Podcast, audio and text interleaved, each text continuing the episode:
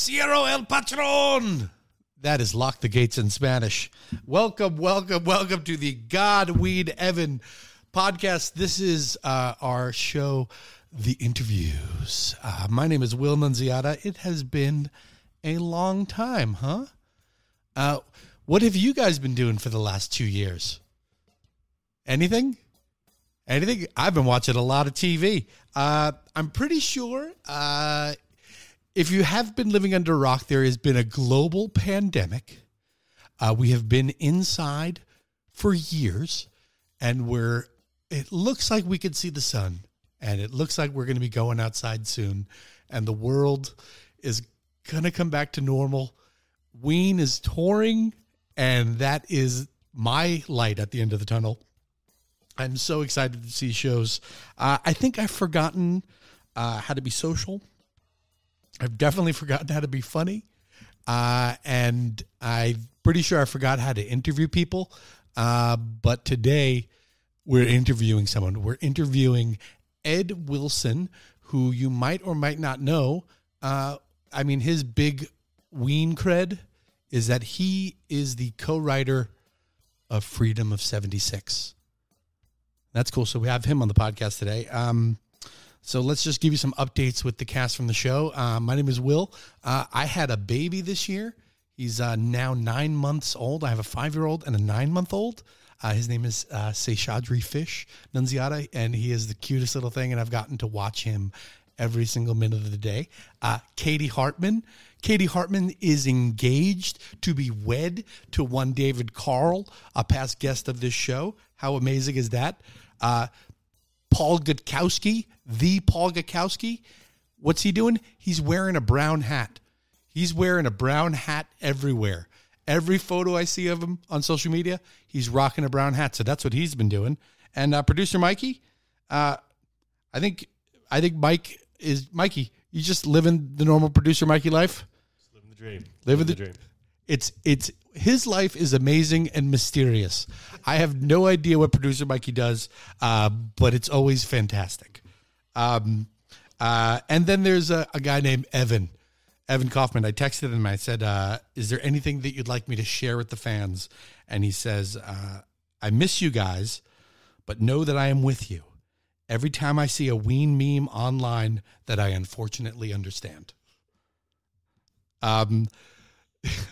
Yeah, so we're podcasting, podcasting, podcasting again. Nice. Um, I want to give a quick shout out to the Here 30 podcast. Um, they are three dudes from Michigan, Joe, Josh, and John, and every week they uh, pick a new album at uh, uh, randomly from the internet and uh, of like uh, the top albums of all time, and it's one that they've never heard, and they listen to it over the week, and then they meet together at the end of the week to discuss it. I guested on an episode back in April. I'm going to be guesting on another episode uh, coming up in a few weeks. Uh, get it wherever you get podcasts. Here, thirty. Uh, it's a it's a lovely podcast about music. Um, Ween live shows are back. They just announced some New York shows and shows in Detroit and Chicago. Uh, and I'm pretty sure every month they're going to be announcing new shows. And uh, word to the wise, uh, when the tickets go on sale, buy the tickets right away. These shows are selling out uh, like, I think, like cakes that are hot. That's how fast that they are selling out. I was unable to get tickets for the three night run they're doing in Portchester. I'm sure that I'll be able to get a ticket from somebody, uh, but we're I think we're all going to try to go up uh, definitely on the Friday night. I can't do Saturday, and then I'll probably back up on Sunday. Mike, you going to go to those shows? Absolutely. All right. Um, the the uh, the shows have been great. They're two and a half to three hours long of late. Um, they're playing uh, Emerson Lake and Palmer covers. They're playing. They're pulling songs out like Cornbread Red and I Was Nothing. The shows have been phenomenal. And how have I seen these shows? Because if you go to Ween Stream Exchange on Facebook, some of the lovely, amazing Ween fans, uh, namely one Streamus, has been posting uh, live streams of the shows, and it's uh, it's been a real uh, godsend and treat in my life to be able to sit in my living room and at 11:30 p.m. I get to watch, you know, the Ween show in um, Denver. And I got to watch the Halloween shows, and they were fucking phenomenal. Um, go check it out. Uh, today, uh, we are interviewing uh, fucking Ed Wilson. Ed Wilson, uh, if you don't know the name, um, he co wrote Freedom of 76. He plays on uh, Champagne Jam on the studio version. He plays on, uh, he plays the slide guitar. Oh no, the what was it? The steel, the lap steel guitar and bass on "I'll Miss You," uh, and he was just a guy uh, that was around the scene, and he got involved with Ween, and Ween welcomed him to the family, and uh, he was he's kind of like the teacher. He he was there for the entire growth of the band. Uh, it, it's a it's a great story. It's a great interview. Um, you're really gonna love it. Um, did you know that Godwin Evan is a part of the Osiris Media Group? You didn't? Well, now you know. Uh, please go to Osiris Pod to see all the podcast offerings they have. They have great music podcasts, movie podcasts, comedy podcasts, and of course, the Godwin Evan podcast. Uh, show them some love, osirispod.com. Uh, and now, I guess, without any further ado, uh, let's talk to fucking Ed Wilson. No, no, no, Ed, Ed, play that Doobie Brothers song. Listen to the music. Yeah. yeah, I like that.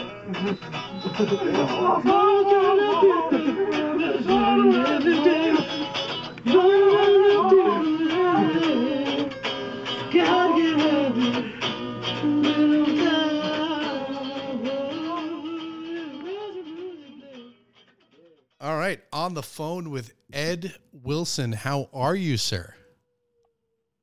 I'm enjoying a very um, um, global warming kind of afternoon here in New Jersey. Yeah, it is. Uh, it's 70 degrees and gorgeous for some reason in Brooklyn. Um, this is going to sound terrible, but we have a person that comes to our house to clean our house once a month because me and my wife refuse to do it. And she came in today. Said, it's a really nice day, huh? And she goes, Yeah, those weather machines the government has are really turned on today.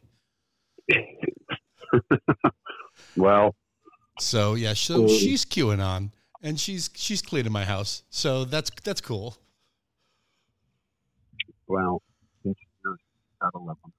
yeah. So, uh, Ed, for for those people who don't know you, let's kind of start from the beginning. Uh, where are you from? I was originally from uh, just outside of Asheville, North Carolina. I was born in Burnsville, North Carolina, 1956. And from there, we um, unfortunately um, jumped up into New Jersey. I hated I hated leaving North Carolina, but we had to. My father was a moonshiner, and he got caught. Get out of town. No, no, all. My father was a musician. Um, he was enjoying um, some work in. He was a guitar player, um, a hillbilly picker, and uh, he worked with uh, a lot of uh, a lot of artists. Um, he used to go up to. He was friends with Chet Atkins, childhood friends, and and uh, that's the first person I saw playing guitar. Of course, my father. I'll send you a picture of um, the shack we lived in. And um, so the first person you saw playing guitar was Chet Atkins? My father. Oh, playing father. Chet Atkins style music. Oh, I thought it was Chet himself. No, the first person I saw playing guitar. That's a good question, actually. Well, I have some stories to tell. I've I've uh, I've had an interesting career. If you have hours, I can talk for hours. But you know, maybe part two and part three at some time. That's fair. you know. So is but, that uh, is that when you picked up guitar um, because your dad was playing? Yeah, I kind of picked up the guitar because my dad was playing, and I wasn't all that impressed with it um, at first because it was difficult to play. Um, only having access to his guitar, which was bigger than I was, and um, the uh, the string height, the action as we call it, mm. was so high you could hang your clothes off of it.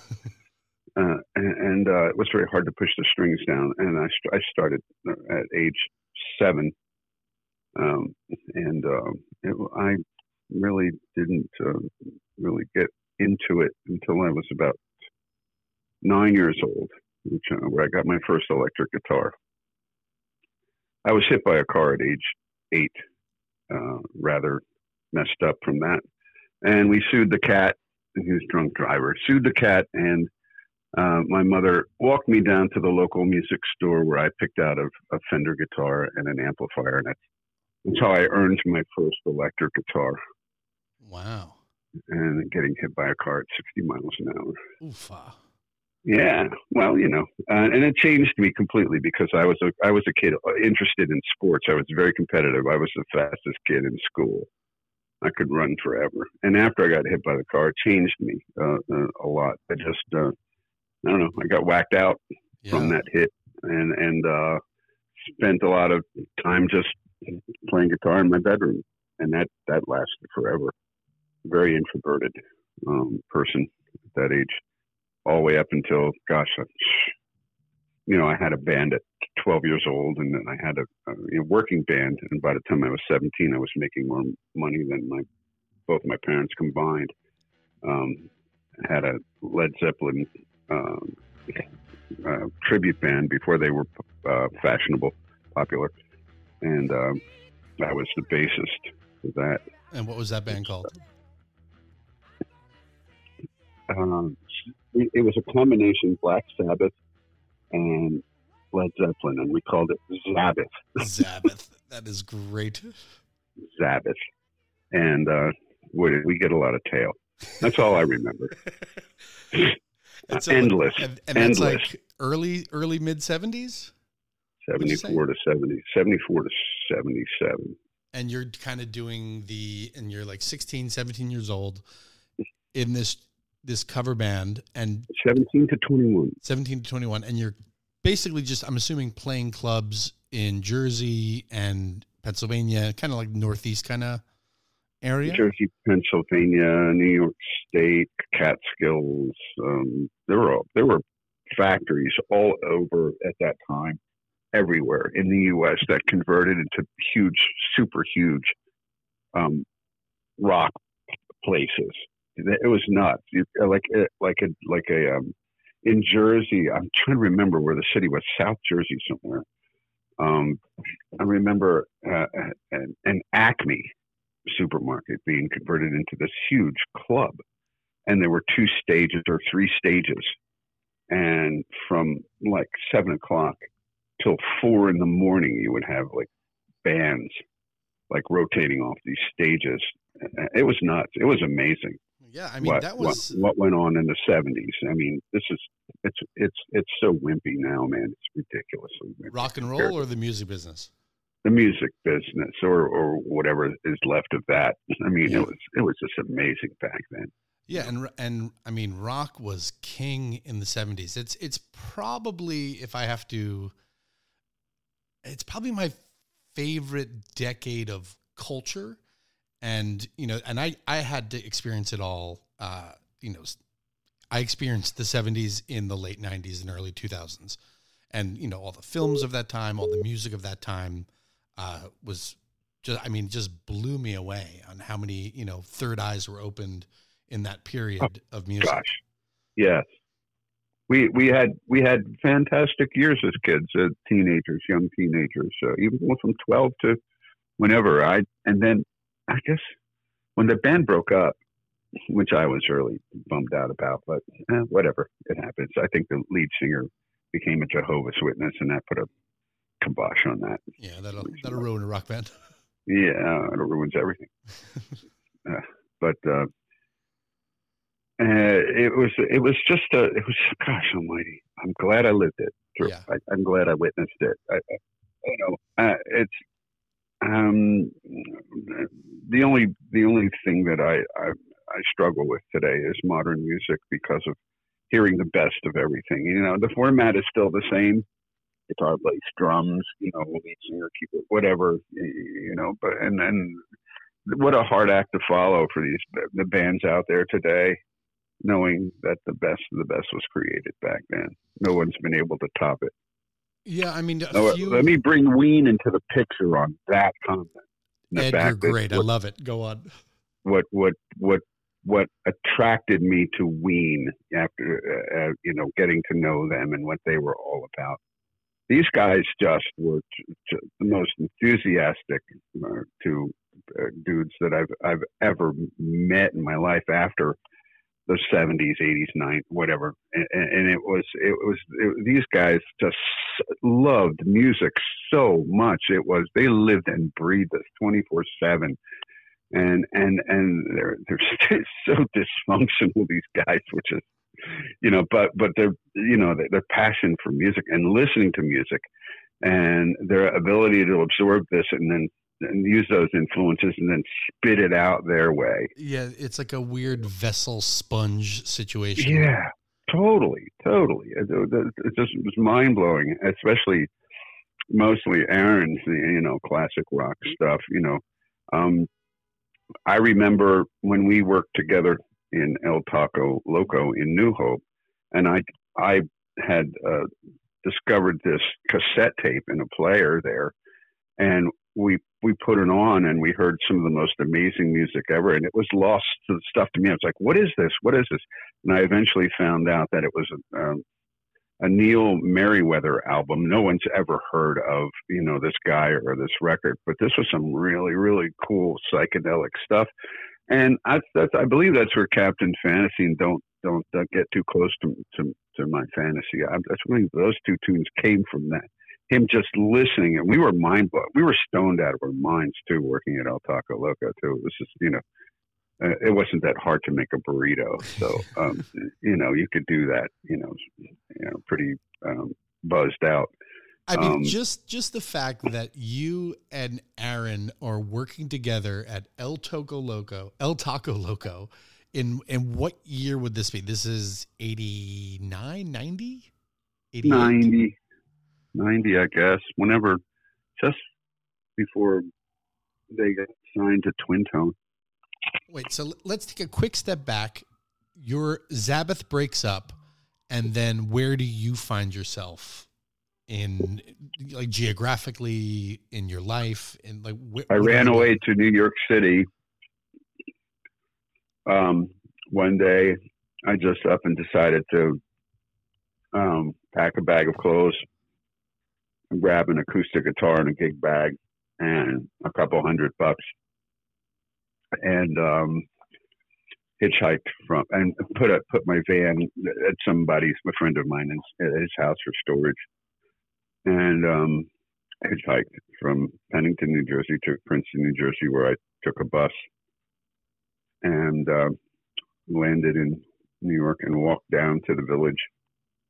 And I spent about this was 1977, mm-hmm. May of 1977, end of May, um, which was a smart time to run away because it's warm. Yeah. And um, I um, ended up, you know, homeless for a couple of weeks, sleeping in hospitals, churches, YMCA's, very scary. Um, park benches. Yeah, and in my, Washington Square if Park. my history is correct, then like 77 in New York was that um right when Dangerous. yeah and like and New York was underfunded the Bronx was burning is this all around the same time damn totally scary but very cool at the same time yeah you know um I'm in the village you know I'm walking I'm I'm sitting every day on the corner of Bleecker and Sullivan, you know, on the steps of where Bob Dylan wrote songs, you know, stuff like that you know, I'm feeling that you know, back then. And I'm work. I'm working at. I'm working at. I'm working at CBGB's in Max's, Kansas City as a fill-in sound man. Holy, who, you know, who I'm, did you see come I'm, through? Everybody. Holy shit! Everybody. I would hang with some of the craziest people, and some of the craziest shows. And then I, I was in a cover band, not a cover band, an original band. Um, for a little while, and and we we played some clubs up there. That was short lived, but still, um, the people that I've opened up for, it's ridiculous. You know, um, to name a few: Talking Heads, Elvis Costello. Uh, well, I mean, seventy-seven. You're there for the Ramones. The Police. the birth of Blondie. yeah, I I would see Blondie all the time. I would see all these people all the time, hanging out in the village, uh, different places, different cafes, coffee shops. You know, beautiful, amazing um, mom and pop places. You know, uh, Yeah, my uncle. you want to call them that?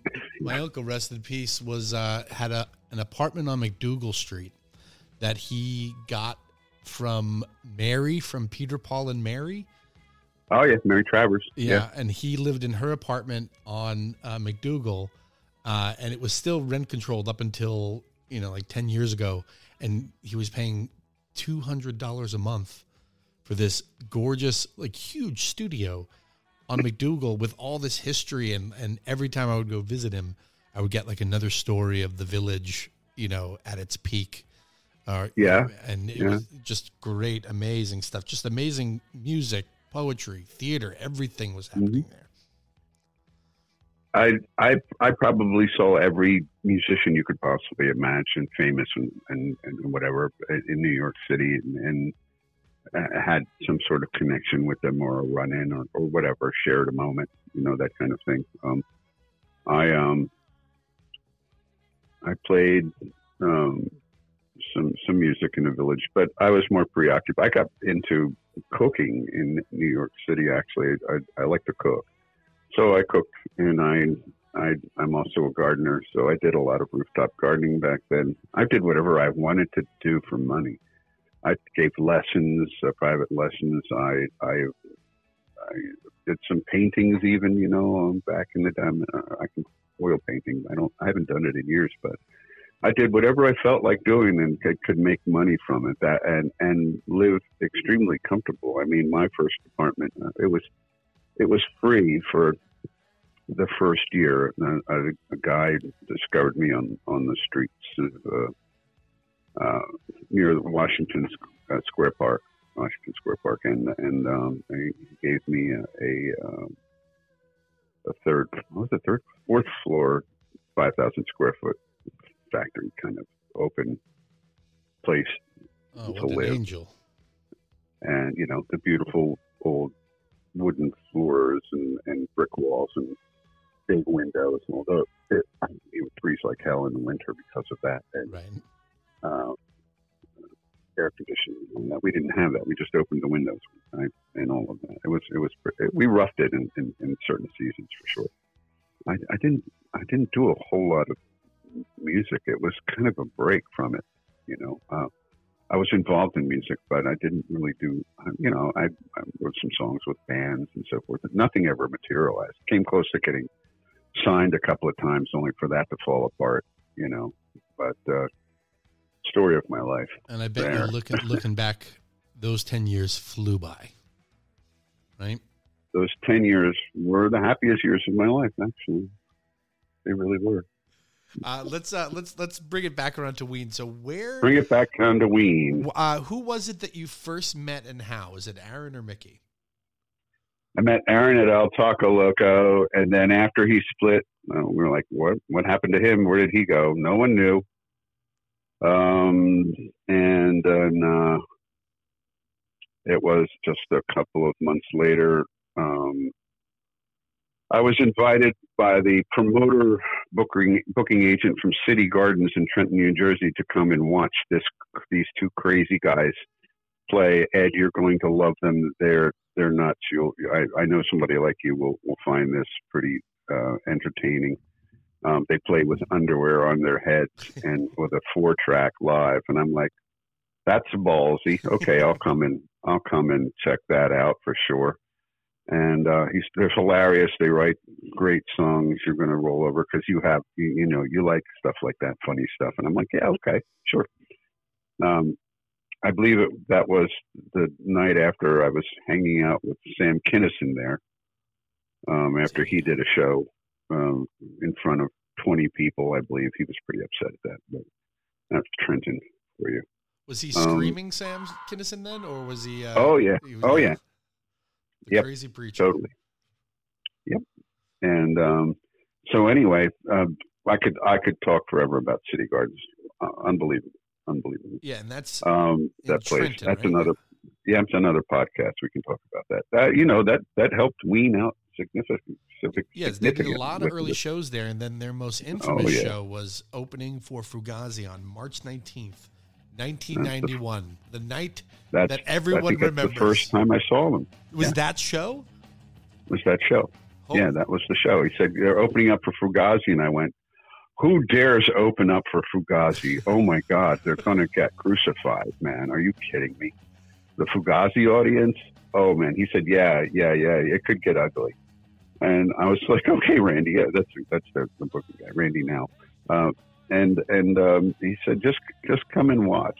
And and I did, and we watched from the side dressing room that overlooked the stage, like a balcony thing and and um, I I just my mouth just dropped to the floor when they came on stage. And I was like, oh my, okay, these yeah. guys are gloriously fucked up dudes. I know that. I know. I can just tell these guys are just out there, man. Yeah, literally and spiritually. This is like wow. Okay, speechless. Actually, it went after the first song which I believe was you, you fucked up or whatever that's called.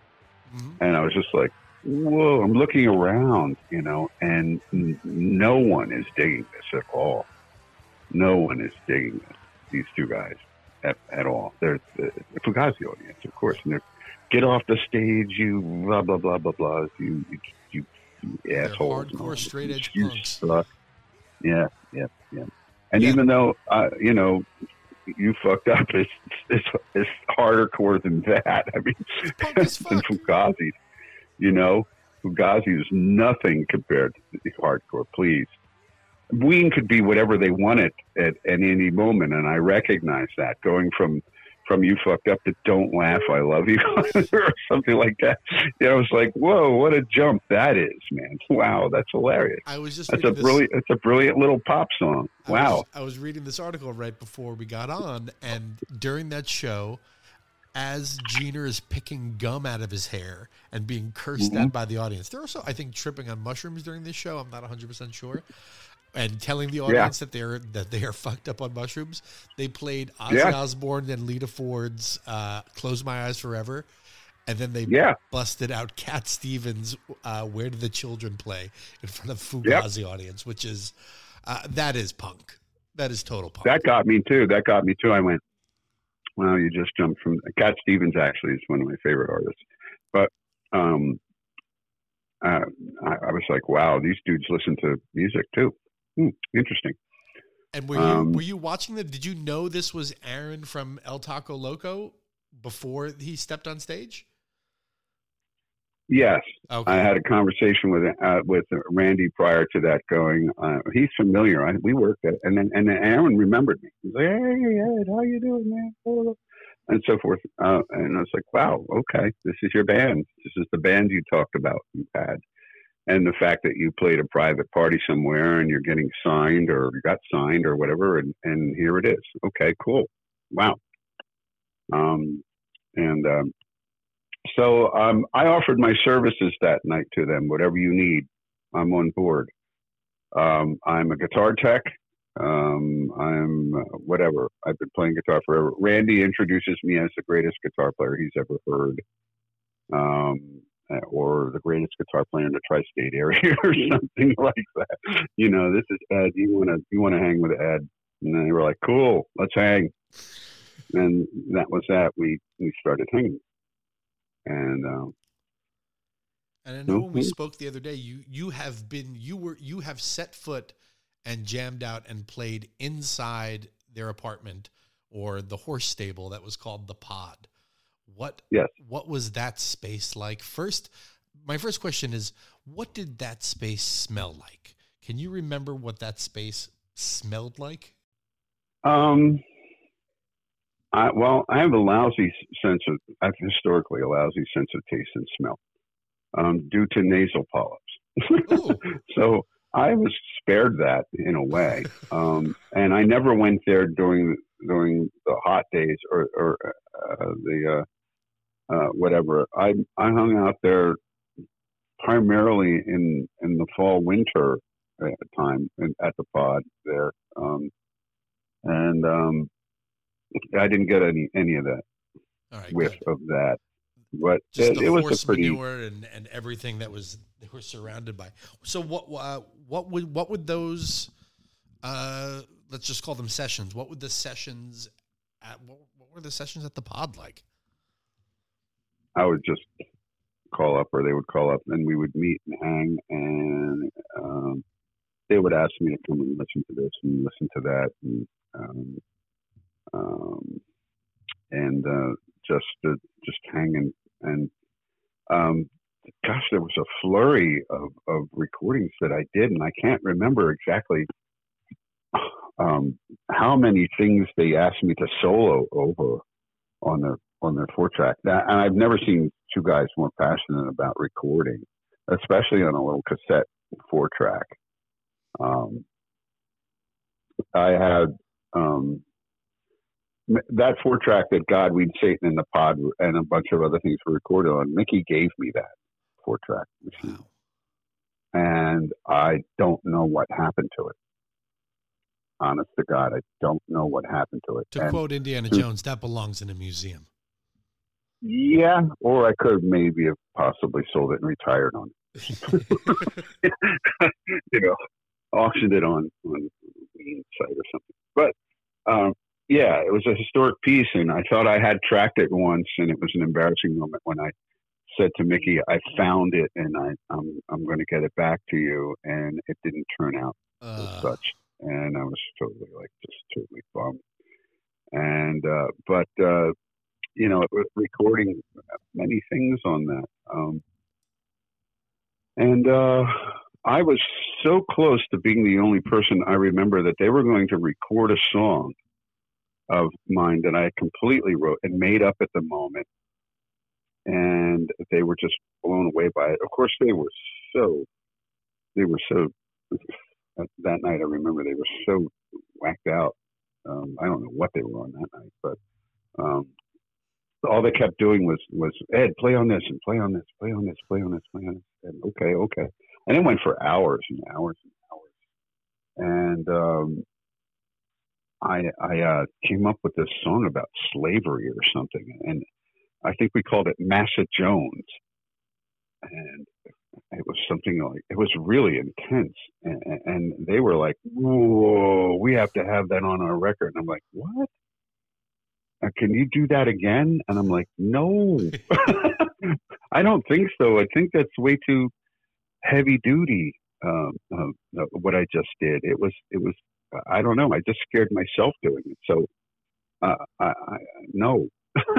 So, you know, there were there were moments like that. And they looked at me like puzzled, like, you know, why won't you let us have that? You know, I'm like, uh, I don't know.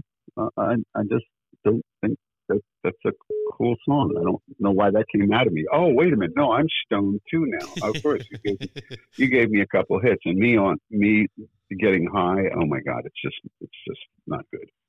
Um, unfortunately. but it created that But- song, Ed. Yeah, it did create that song. I, I, I do write some really bizarre stuff when I get to this day. Um, the stuff is too hybrid now for for me to even handle. I use it for sleeping. Yeah. That's it. But anyway, uh, those guys, I I um I, again never saw more passion of two two dudes, and so and so connected to each other. So like you two are the greatest like buddies I've ever seen in my life. Man, you guys are tight. That Wow, that's you're like you're like brothers. You're like really like brothers. I understand. You know the whole Dean and Ween, Gene Ween thing. I understand that. and that feeling like so i got into ween in i would say right before chocolate and cheese or right around chocolate and cheese. And the feeling that came through the music was like this is like this is going to sound weird. Like you could tell that the people who were making it loved it and also loved each other.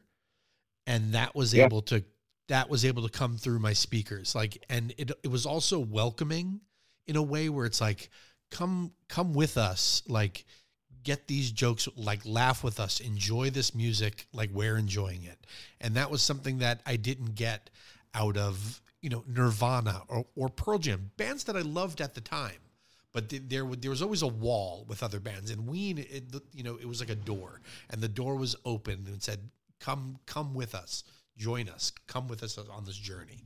And that that is, I mean, and I, that. witnessed that. I, I witnessed that. I went, oh my God, there's some sort of thing happening here with this generation that they're gonna, they're, they're, you know, with with these guys, uh, you know, that the, the real, the real deal is happening. You know, that's how I saw it. You know, I mean, the real deal happened back in the early '60s or late '60s where people said we're playing this and this is what we're going to play and we love it and and all and then that disappeared you know disco came along rock bands burnt out they got too good you know things got too slick um you know um it just it just went somewhere and then died Yeah, because I think I think rock, rock and roll got co-opted. I think I think people in the '80s, and not every band in the '80s, but a lot of a lot of bands in the '80s realized that they could they could just fake it.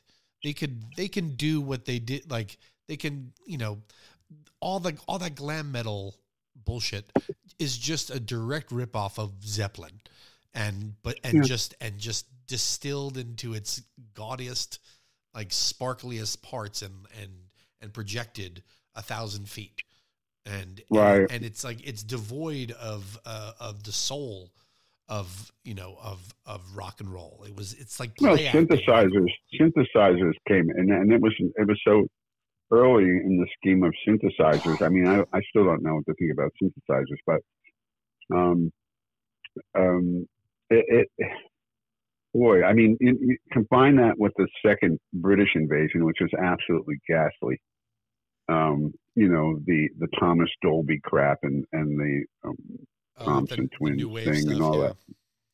all of that was just oh man i couldn't believe people were, were bought into that but that's commercial music the history of commercial music always has always been you know uh, you you've had to go through the shit you know and listening on am radio or, or even fm radio back then you had to listen to a lot of crap before something cool came on Right. you know, it's always been that way historically with commercial music. Um, I don't expect the masses, didn't expect the masses to, to uh, millions and gazillions of people to embrace Ween. I was even surprised they attempted a single, you know, yeah, it, um, it, it was surprising many that times. Elektra signed them. I mean, it was they they just got caught up in in that that grunge wave of this of change is coming. Let's sign every single band, not every single band, but let's sign every band uh, that could you know help this this wave become a, a tidal wave. Um, and they signed so many so many bands and tried to shove them into this little box.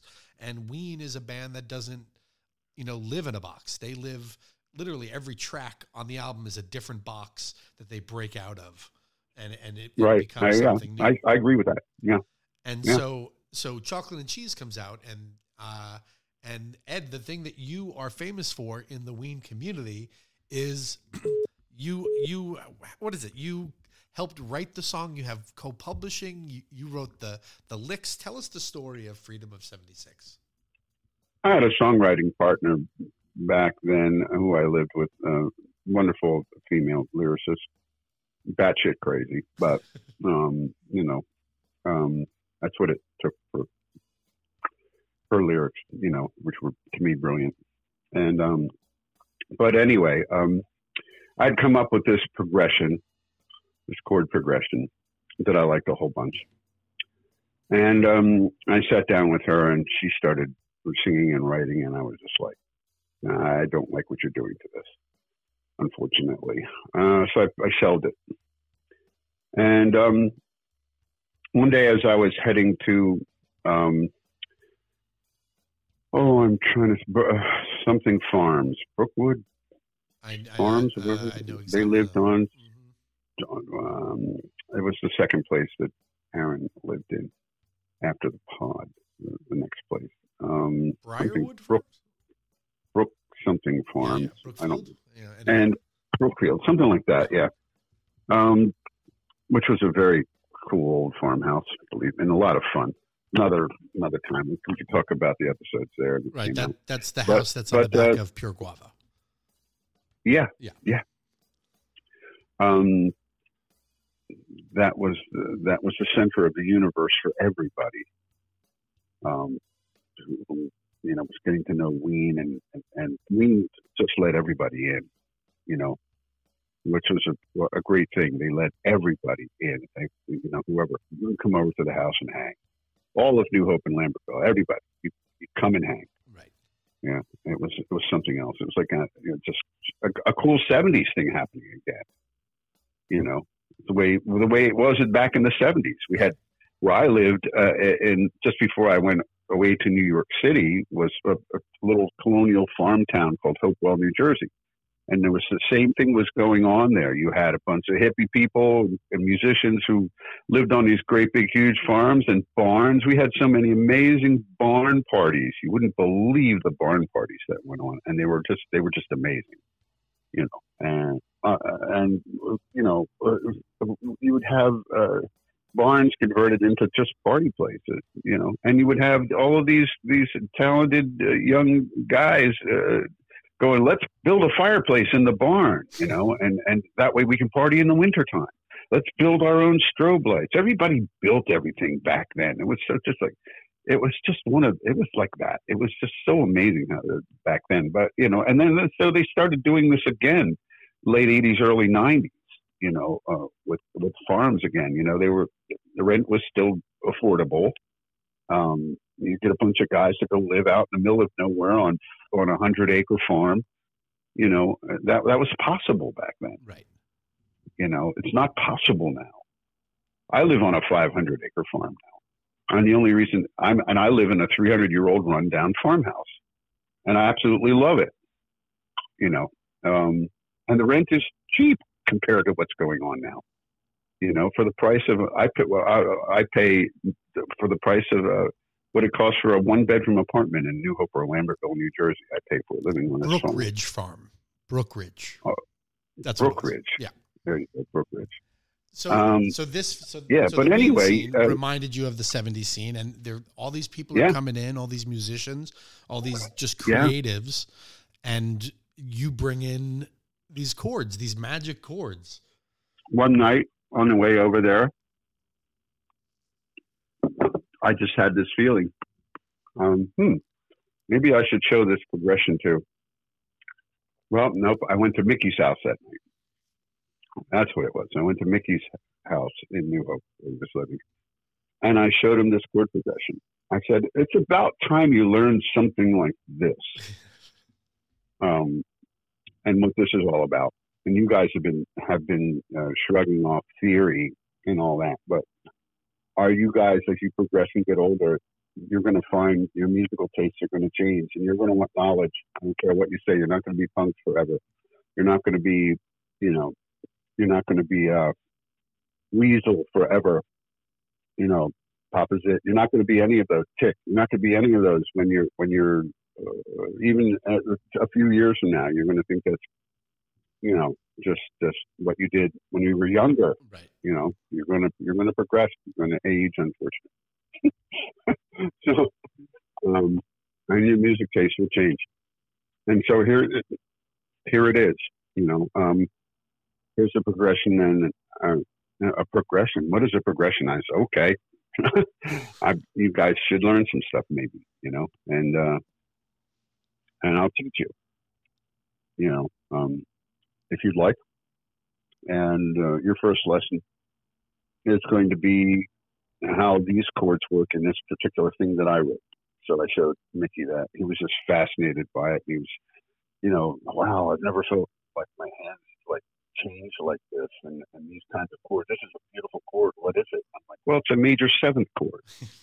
you know, um, and this is a minor seventh chord. And you're going to learn how to move these two things together. And you're going to learn, you know, that there's more, that there's more to music if you if you really want to embrace this. There's more to music than just these you know simple you know punk chords or or you know these simple uh, chords that you're you're, you're playing. You know, uh, just uh, Right. There's something beyond power chords. there's something. Yeah, exactly. So you know. So anyway, uh, uh, Mickey loved it, and I uh, I went the next day because I had a bass part for it. And I said, you know what? I'm going to show Aaron the bass part. And just out of curiosity, I want to see if these guys hook up with this. You know, I'm gonna, I'm gonna, you know, it, it was almost a psychic thing. It was because I mean I was kind of connected that way them, you know, um, and um, you know, very dedicated in, in helping them out any way that I possibly could. And they, they were really, they were, they really embraced me back then on, on whatever my ideas were and all the rest of that kind of stuff. Um, so I, th- I thought, well, hey, I'm going to show Aaron the space part, and Mickey this space part. If they get together on it, fine. If they don't, fine. Whatever. Um, and oh gosh, it was just several months later. I get a call from. They never said anything about it. Uh, uh, uh, I didn't even know they were recording a next album. I, you know, um, and and uh, I was very busy myself too. I, I would pop in and on, but I was I was a, a singing bass player in a blues band at the time, and I was touring all over the place too. So whenever I wasn't touring, I'd stop in and and hang with them, you know. Um, and uh, so I, I, a couple of months later, I get a call from Dave Ayers, their management, Dave Ayers Management, Dam Management. It's called very cool. Oh, that song that you wrote on on, um, and I didn't even get a call from Aaron or Mickey. I'm getting a call from their manager. I'm like, oh, they're signed to a major label now. Hmm. Okay, rock stars, sending your sending your agent to They're- call they're me people. here Yeah. yeah, you're, you're people now. It's funny. Um, so Dave is, is uh, yeah, yeah, the song you wrote with Ween, and I said, oh, the song I wrote with Ween. I wrote a song with Ween, huh? What do you mean? Oh, the song is called Freedom of '76. It's being played on the Jane Show today, some cable program. Uh, they went ahead and and did something with this. Um, you didn't know about this, and I'm like, no. And he goes, oh, well, you could go and sue us if you'd like, but it, it's going to be on the Jane Show at about 2 p.m. this afternoon. And I went, okay. Uh, he said, oh, well, I suggest you get in, up to New York and register with one of the publishing people, BMI or ASCAP, choose one of them. And I said, uh, really? Okay. Uh, how, when should I do that? He says, well, as quick as possible. How quick should I do this? He goes, well, what are you doing tomorrow? Well, well, the I'll show airs at two, so you got to get there before two. Yeah, right. It Yeah. didn't. It didn't happen. But I said, okay, I'll let these. All right. So I'm writing a song with Ween in there, and he said, well, you're getting half the publishing, and I went, fair enough, fair enough. Okay. Wow. Thank you, Ween. Oh. So a song I wrote is going to be on a Ween album CD. Well, that's that's pretty damn cool. Um, and you know, I'm digging the guys. I'm not going to bust their balls about it or anything. I'm I'm cool about it. Um, so uh, I I'm like, so what do I do? He goes, catch a train or however you get into the city. I'll meet you. I'll take you into the office of the vice president or president of BMI. We'll sit down. I said, oh, so you want me to do BMI? He said, well, Ween's BMI. How about if you keep it in the family? I'm like, okay, there's not much difference between those publishing companies. So whatever. So bring along, you know, um, $300. And I went, what? Well, that's how much it costs to, to, to, to uh, register with. That's a one-time fee, membership fee. I'm like, dude, I am flat fucking broke. What do you mean three hundred dollars? That's a lot of money to me right now. I mean, I I I just got off a tour and I don't have any money. you know, that just all went to rent and utilities and car payments and whatever else. I'm I'm broke. He goes, well, I had to sell one of my guitars Oh my god! that evening. I just I think it's probably I had down to one guitar left or something. Sold it and and uh, just to get the money together. So I went up there and, and registered. And Dave took me out to, to dinner somewhere or whatever, and and uh, that was that. And I still didn't hear from these guys. You know, like for whatever what's going on. They What'd didn't you, want to talk about it. what'd they you were think just like- song? What'd you I didn't like it. You didn't like it. No, I didn't like it at all. To get quite honest with you, I was fascinated with it and thought Aaron's voice was absolutely amazing, but it is nowhere near how I envisioned the song to sound. Sure. Um, I um, I um, I I well, I'd, I'd already been a musician for how many years, and I mean, I had already another another. Th- I'm influenced by a lot of early soul stuff and what I think is genius work from like artists like Marvin Gaye and Stevie Wonder and all this kind of stuff. And I I thought it fell short of that. I I, I envisioned it as as a Philadelphia soul song and I came to find out later that that's what they were looking for, something like that on their their their uh, next CD. They we were hoping to write something like that, like a Philly soul song, and here it was. I dropped it in their laps. That's I think I, I believe that's when Aaron said, and I was like, okay, I, but I, I guess I just didn't like the arrangement that much. Sure. Um, and it's just my personal my personal taste. I'm going to record it myself.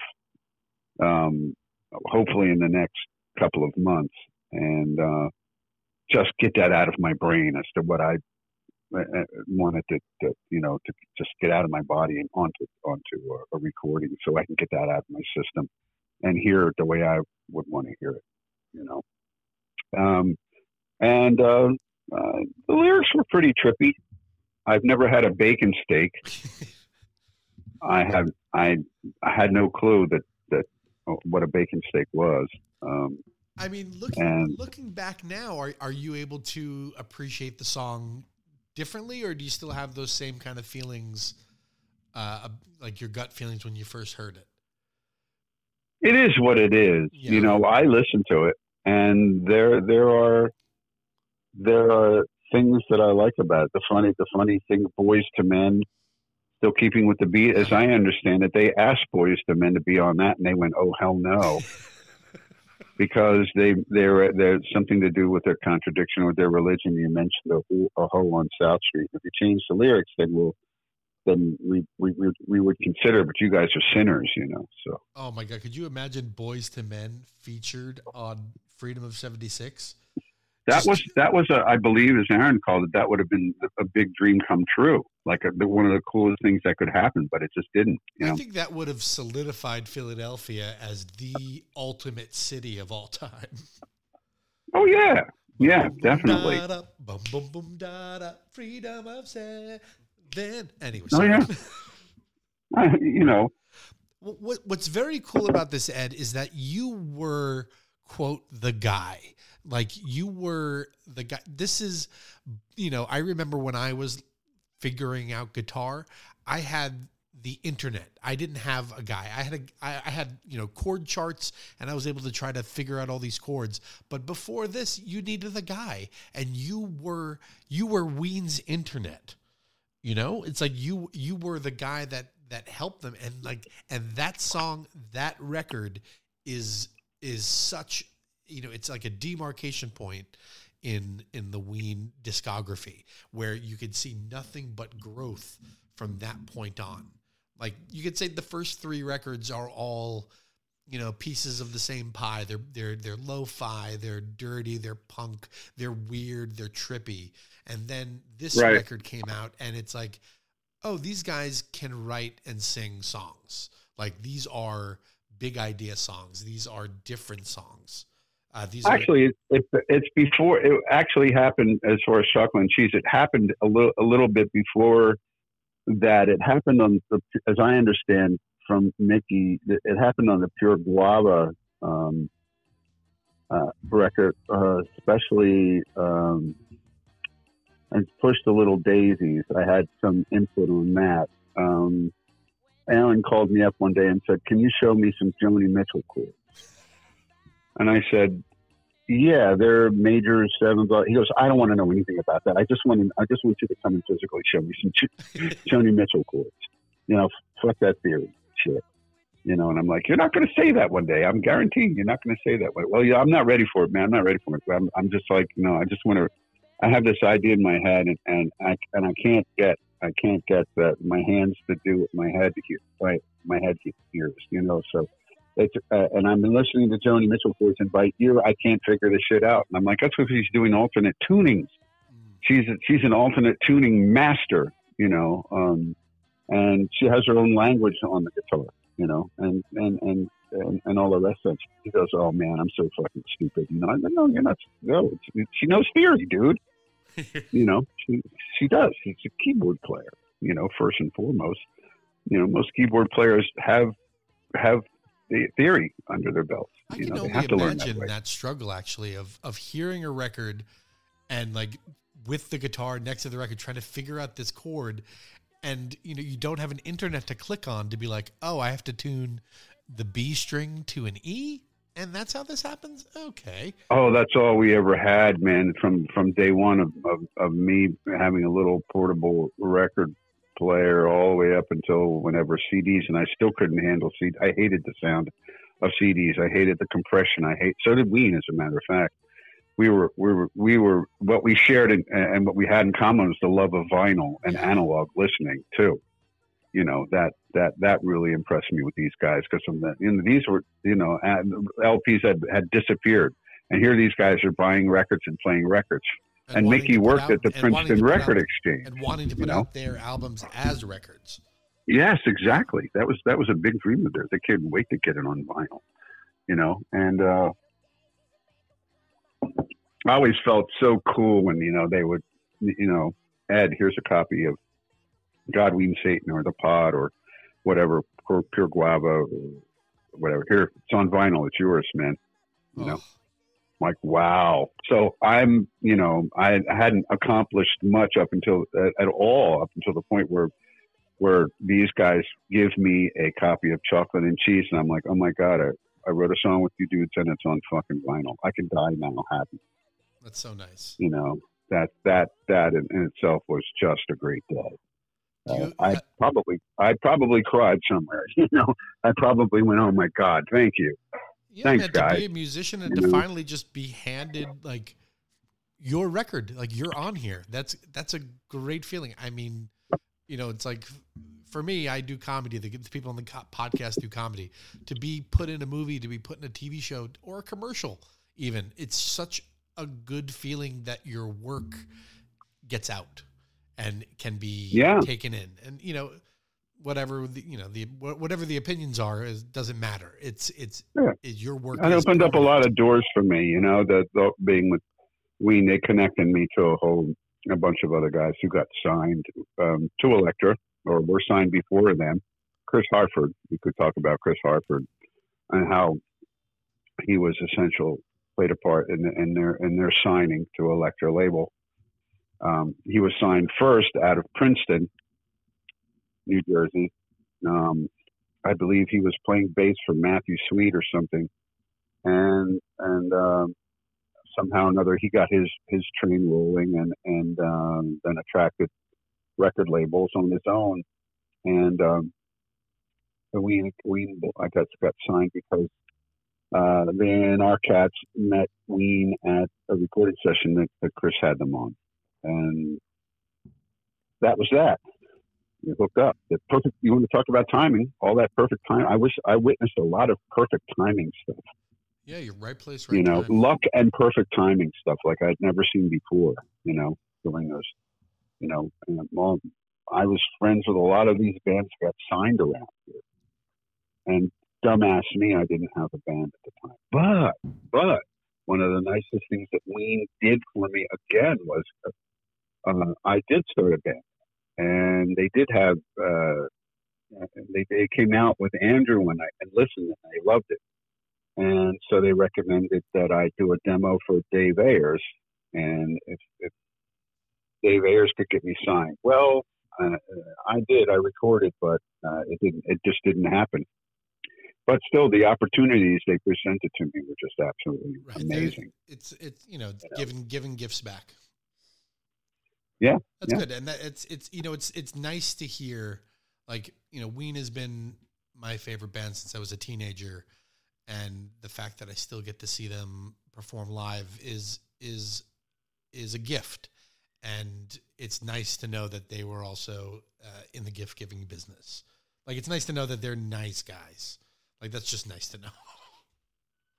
they're nice guys yeah they're nice guys you know and uh, you know you go through your good and bad times i went through some some you know really pretty rough times and so forth uh, i haven't i haven't i haven't been in touch with these guys for, for years but i'm sure we'll hook up again someday you know and uh and get something else going. Hopefully, What's you your know, favorite? uh, Uh, uh, what's your favorite Ween album and why?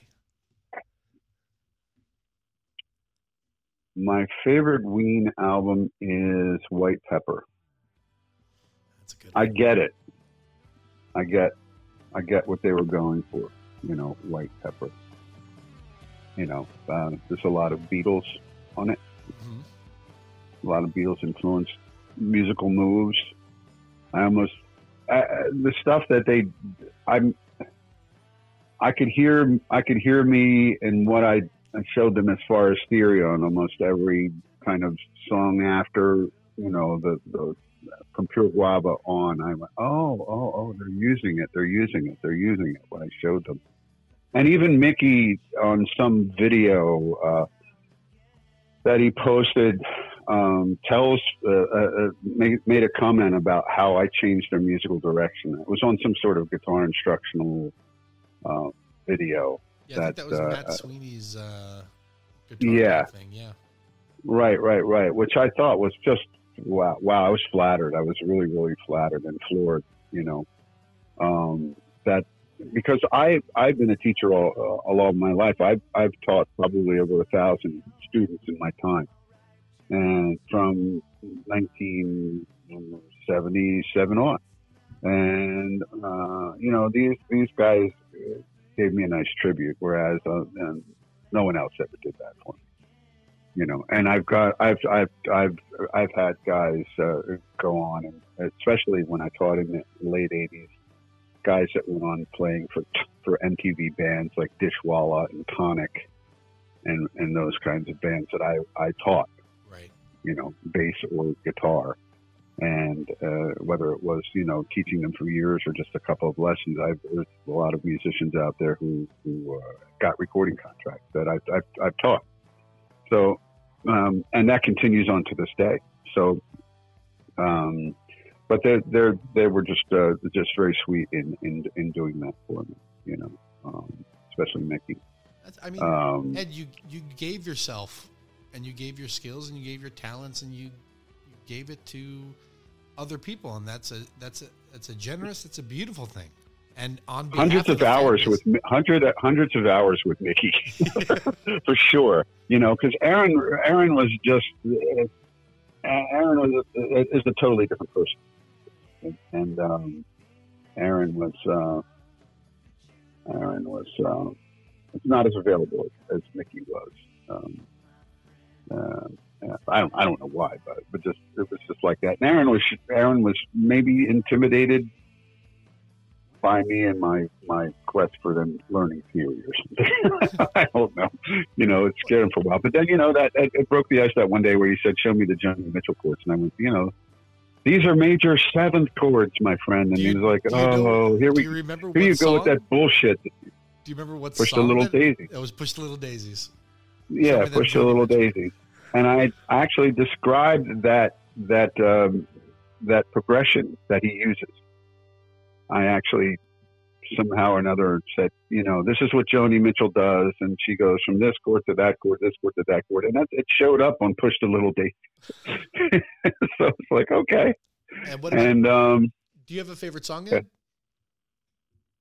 Well, I'll get back to the White Pepper. The reason why White Pepper is a is a favorite. That record, the record company was, you know, they they're bummed out that Freedom of '76 didn't catch on and and and and do what it was supposed to do. Um, you know, MTV did all they could to help Ween. Um, you know, and I I was just like, well, if you ask me, you you released the wrong. St- I can't put my finger on it, and I, I you released that as a single, and holy crap, that's that's just way too out there for for for millions of, of people. Yeah, that's a polarizing song. Yeah, that's just wow, man. Seriously, uh, no. Uh, and and then of course next album comes out, next album comes out. I'm like, these guys are putting out brilliant fucking songs, and they're just too brilliant for commercial. They just are. That's it. They're not commercial is not worthy of we. You know. I think it Uh, was Dave uh, uh, Grohl who said uh, "Freedom of '76" is the most beautiful song that he's ever heard. I I was wish I, floored by that. I wish I but could they write a song fucking this is Ween. This is Ween. They never fucking told me that they played that live with him. Yep. I had to find out on the internet, on the fucking internet. I was like, "You guys, what? What the fuck?"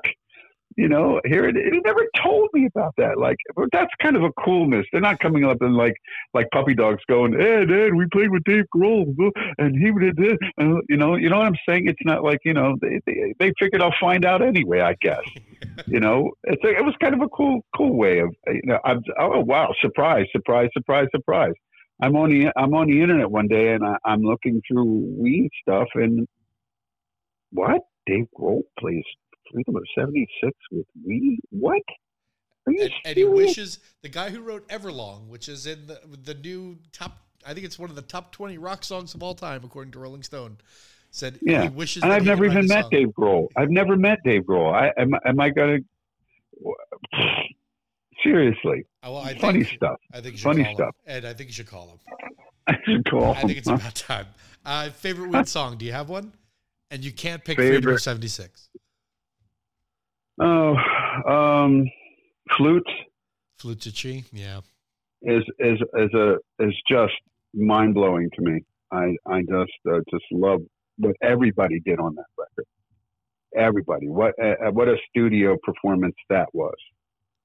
Um, wow, and um, I I like um, oh jeez, there are there are a few. Um, Uh, yeah. I'd have to say I, I do like a lot of stuff off of White Pepper, um, and I I I know what they were doing. The record company was like, "This is your last shot." You know, our our contract's going to expire. We're dumping you, whatever it may be. I I, I don't know. We're not going to resign you. Or this is it. This is you got to you got to get hits off of this LP, and that's that. yeah, they wrote an album. And- You know, even if you don't, was a magnificent effort, and should have been, and should have been, in my opinion, a big one. That's that's, one of the most. Ev- Every every song should have been the one. Yeah, yeah, you're right. Yes, exactly. Yeah. Like and then and, And, then uh, Ocean Man was the breakthrough. Late, like ten years Um, after. What stops? What's if he had sung, in my opinion, of course, as a producer. I mean, I again, that's another one of my things that, as in my my head, uh, uh, I'm, you know, I'm I'm thinking, why didn't that song catch on? You know, with with the with the millions of people, not just the Ween fans. You know, they, they understand that they get it by now. It had to do with the voice hmm the novelty voice. Aaron Aaron has an amazing ability to to with these different voices and to you know uh, sing however he wants to sing. He could sound like a prince. He could sound like whoever. Yeah. You know, his influence. He's a great mimic. He's a and all of that. His original voice, Yeah, he's just which is like baby like- bitch voice, is beautiful. He's filled with you know. characters, and that that was also something as a comedian that I was drawn to because each song is a different character, and all these characters have a different vocabulary that they that they speak in, and it lets you know we talked about on the podcast Ween words. Like there are just words that come out of their music that you don't hear other bands using, and it's just like these these little turns of phrases, these little odd word like uh, um, the only word that's popping in my head is lobe, like the word lobe. You don't hear the word low, but that is very much like this, this, this little ween word. Um, we're out of time, Ed, but I have, I, I want to let. But listen, know- quickly, just quickly, Uh-huh. quickly back. We brought up his his, uh, his voice, and that, I think if he had had not used that voice and he had sung it in his normal voice, that would have got reached and, and been a single for what a big Ocean single. Man? for Ocean Man. And you know, it's his back to bass basin voice, which, by the way, is my, is another one of my favorite songs. Yeah, that's up there. That's that song's mind blowing. Oh, Transdermal. Transdermal, Also. yeah, Tran- Transdermal is my number one, I think, probably. I just listened to that the other day and my mouth dropped to the yeah. floor. I mean, just I was like, Yeah. wow. But then again, that would have been a hit in in freaking nineteen uh, whatever in in '69. It would have been a hit or or seventy something or other. And I think if, that would have would have been a huge hit. Another thing that I think about is is in the late '90s when Clear Channel, when that stupid court case went through, when you you can consolidate all these radio stations, you know, it came down to one dude in Texas who's making the playlists for the country, and acts like Ween uh, get pushed to the side, and you know, and other other bands, and it's it just music just became the same everywhere, and like you know, there used to be bands that were real popular in the Northeast and bands that were popular in California, and and then everything just became this one thing, and you know, it. I, I mean, it helped them make a lot of money if you were fortunate enough to be one of those things, but it cut out a lot of uh, you know other other bands, and it it didn't let them thrive in front of a big audience. Like White Pepper could have been a should have been a huge record. It should have been. Yeah. I was pissed. I was I was like, fuck this record record industry, this music business. If you can't recognize this when you're done, stupid, stupid, stupid. I was I was just aggravated. So I want to let fans of the podcast you know know. that you also played on uh, Champagne Jam. Uh, that was from Champagne Jam, Champagne Jam. Yeah, quickly, Mickey called me up and goes, "We've got to do this uh, dumbass song for this dumbass movie, and we're hating every fucking moment of it. And I can't figure out this Southern rock bullshit and what's going on. Can you come in and play this?" I said, "Yeah, of course." And so I went in, I listened, I played it. And were, I remember Aaron just shaking his head and going, "Fucking Ed Wilson! Fucking oh my Ed god!" Wilson. Well, He always said that. He always said "fucking Ed Wilson." Unbelievable. So anyway, and then I did a solo, and Mickey did a solo, and, and so forth and so on. And the funny thing about that's another podcast, but I never liked anything I recorded with them because they only gave me like one or two takes, and I'm not that kind of musician. So I'm like, I'm like uh, the old school rock dudes who who spent like hours and hours and hours perfecting the solos, and then went into the studio. Nothing cold and spontaneous. right. know. But anyway, um, then then uh, let's see what else am I on? I'll miss you, which Producer Mikey's favorite song. ah no kidding. Well, they called me into the studio for a lap steel thing. Uh, they knew I played lap steel with Chris Harford on a couple of songs, and um, and uh, said no, to come in because they, they just love the sound of that and they like the way I played. So I I'm not uncomfortable. With, I'm uncomfortable with that cut because I I'm I'm out of tune Oh no. on that, and I and I can hear it. I can. It drives me crazy, but I'm really happy about the bass and extremely flattered that Andrew Weiss was a fucking killer bass bass yeah. player, a master. Oh my Yeah. God, Henry Rollins band. Holy shit! I've known him. Ever, I've known him ever since he was 14 years old. And another story, but uh, you know, uh, uh, to- for him sitting in the booth and and just giving me this big smile and and saying, "Why don't you play bass on this?" I know you're a bass player. You play bass on this, and I looked at him and went, uh, Andrew, you you you play bass? Oh my God, were you seriously? He goes, Yeah, but you're Ed Wilson.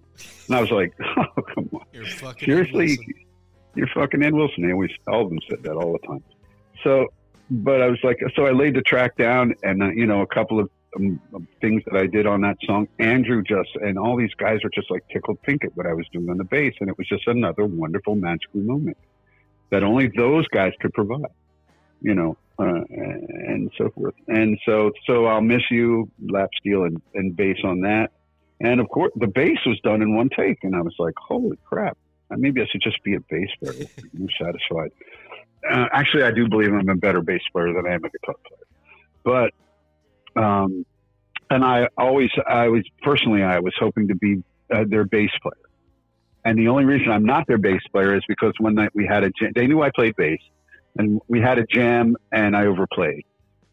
Uh, and they were like, ah, you know, no, stop that popping shit. you know, stop that, stop that crazy bass playing pyrotechnic bullshit. Nope. So anyway, but uh, I'm glad that Dave, Dave, uh, who I've played many gigs with, uh, is, is their bass player, and Glenn. I've, I've, I've done a lot of gigs with all these guys, but um, and they're they're the luckiest. Luck, these two guys are, are the luckiest guys in the world to have the, the musicians that they have, Claude and oh yeah. and uh, Glenn and, and Dave are, are they're they're amazing, amazing people. Amazing very, very cool who, people. who get it. Yeah, unbelievable. Exactly what that song needs. the chemistry. Boy, did boy did everything just go right for for them. You know, to to to witness chemistry. I mean, It's such a to- rare to thing. Get Claude Coleman when they got Claude, like Kismet, I think is the word, right? It's just it- No it's- one else could be the drummer for Ween but Claude. No way, yeah. I, I, you know, uh, those. It's just, yeah, Claude. He he got it. He's a cool dude. He's very cool. What an amazing talent Claude is. Uh, and I, when we So spoke, anyway, when we spoke briefly the other day, you told me the Nelson story, and I would love to end with the Nelson story if you would be so kind sure. to replay. This is this brought me such a smile, and I know everyone's going to love this story. early days of Ween, of course. I'm I'm, uh, I'm after after we both left El Taco Loco. Um, I moved on to a place in Lawrenceville, New Jersey, where I continued cooking and and playing and all that. But uh, there was a, a a kitchen helper, a Hispanic dude. His name is Nelson, and um, Nelson had a very unique voice and very hard to understand uh, attempting English. He's a very sweet guy, very sweet guy. And um, he was mistreated at. Uh, I left this place because the guy was a complete asshole. It's terrible, terrible guy. And uh, Nelson got canned for some stupid reason. I can't remember what it was. And I pledged to Nelson that I would help him if ever um, I could find him work because he was a great, great guy and a great worker and a very sweet person, hard worker in the kitchen. And um, so I, when I got to El Taco Loco, uh, and Aaron was still there, of course. I, I, and we needed help. I said, I know this guy. I'll, I'll, I'll, uh, I'll bring him in. His name is Nelson, and you can interview him. Uh, Nelson comes walking in um, shortly after, and doesn't tell Aaron that he's there for an interview for a job um, he, did, he he didn't understand that Aaron was the manager or something like that or whatever, and that he was the guy that was supposed to interview him. And so Nelson decides to order some food and and and and and and, and uh, for him and his wife, and and sit down, and then I guess make an attempt to find out who he's supposed to interview. I think I was supposed to be there and couldn't make it, and I was supposed to help him out. Uh, so of course, uh, Aaron got a taste of Nelson, and and Aaron is impersonating Nelson to the T, to the T, On and and and and uh, it becomes a song. And when I heard that, when I heard that, I I I, I just I, I was laughing when I told Aaron. I said, "Aaron, you're so fucked up." and if you honest haven't picked God. up what song, it's I like to start off with the basket of jeeps. Yeah, like exactly. I like guacamole cheese. I like to a basket of this and a little have a basket of this and that. I mean, I heard that voice every day for months, you know, but I got used to it and was sympathetic towards it. Aaron was just like, "What the?" And there is the birth of Pollo Asado. Thank That's you. the birth of Pollo. Thank you so much, Ed. This has been Yeah, man. Thank you for fantastic for uh, combo, dude. Thank you so much. Appreciate it, man. Let's catch up again soon. Let's do it. I hope uh, you and yours are healthy. And uh, do you have any any gigs? Anything you want to plug? Now's the time. If you want, you can give out your cell phone number, and I'm sure thousands of fans will start calling you and asking for stories. Anything? What's going on? What's going on is now um, I've I've been putting this off for my entire life. I'm about to embark on a 40 song recording spree, All right. and that's going to take a couple of years. Um, and it's going to have a lot of a lot of uh, cool cats on it playing with me. I just possibly possibly might have a commitment from Living Colour to do Freedom of 76 with me. oh my goodness. How about that one? How about that one? Well, Ed, put together some sort of uh, if you need like a money raising effort to help you put this out. Oh, I do need a money raising effort. I want, I want the whole entire world of Ween fans to help me with this. you know, because it's gonna, it's gonna be expensive. I'm gonna have to do the do the starter thing, you know, yeah, whatever that's like called, Kickstarter. I'm sure people are to chip in Kickstarter bucks. thing. Yep, and um, of course, um, Ween fans are amazing uh, and and and are um, very lucky in their lives to experience um, uh, coolness and honesty and, and and just amazing shit from a band like like that to, to, to make make all these. And in general, we, we don't have really much. We seriously, don't have much, but we give all that we can give. that's it. Ed, thank For you so sure. much, man. Yeah, brother. Take care, man. See ya.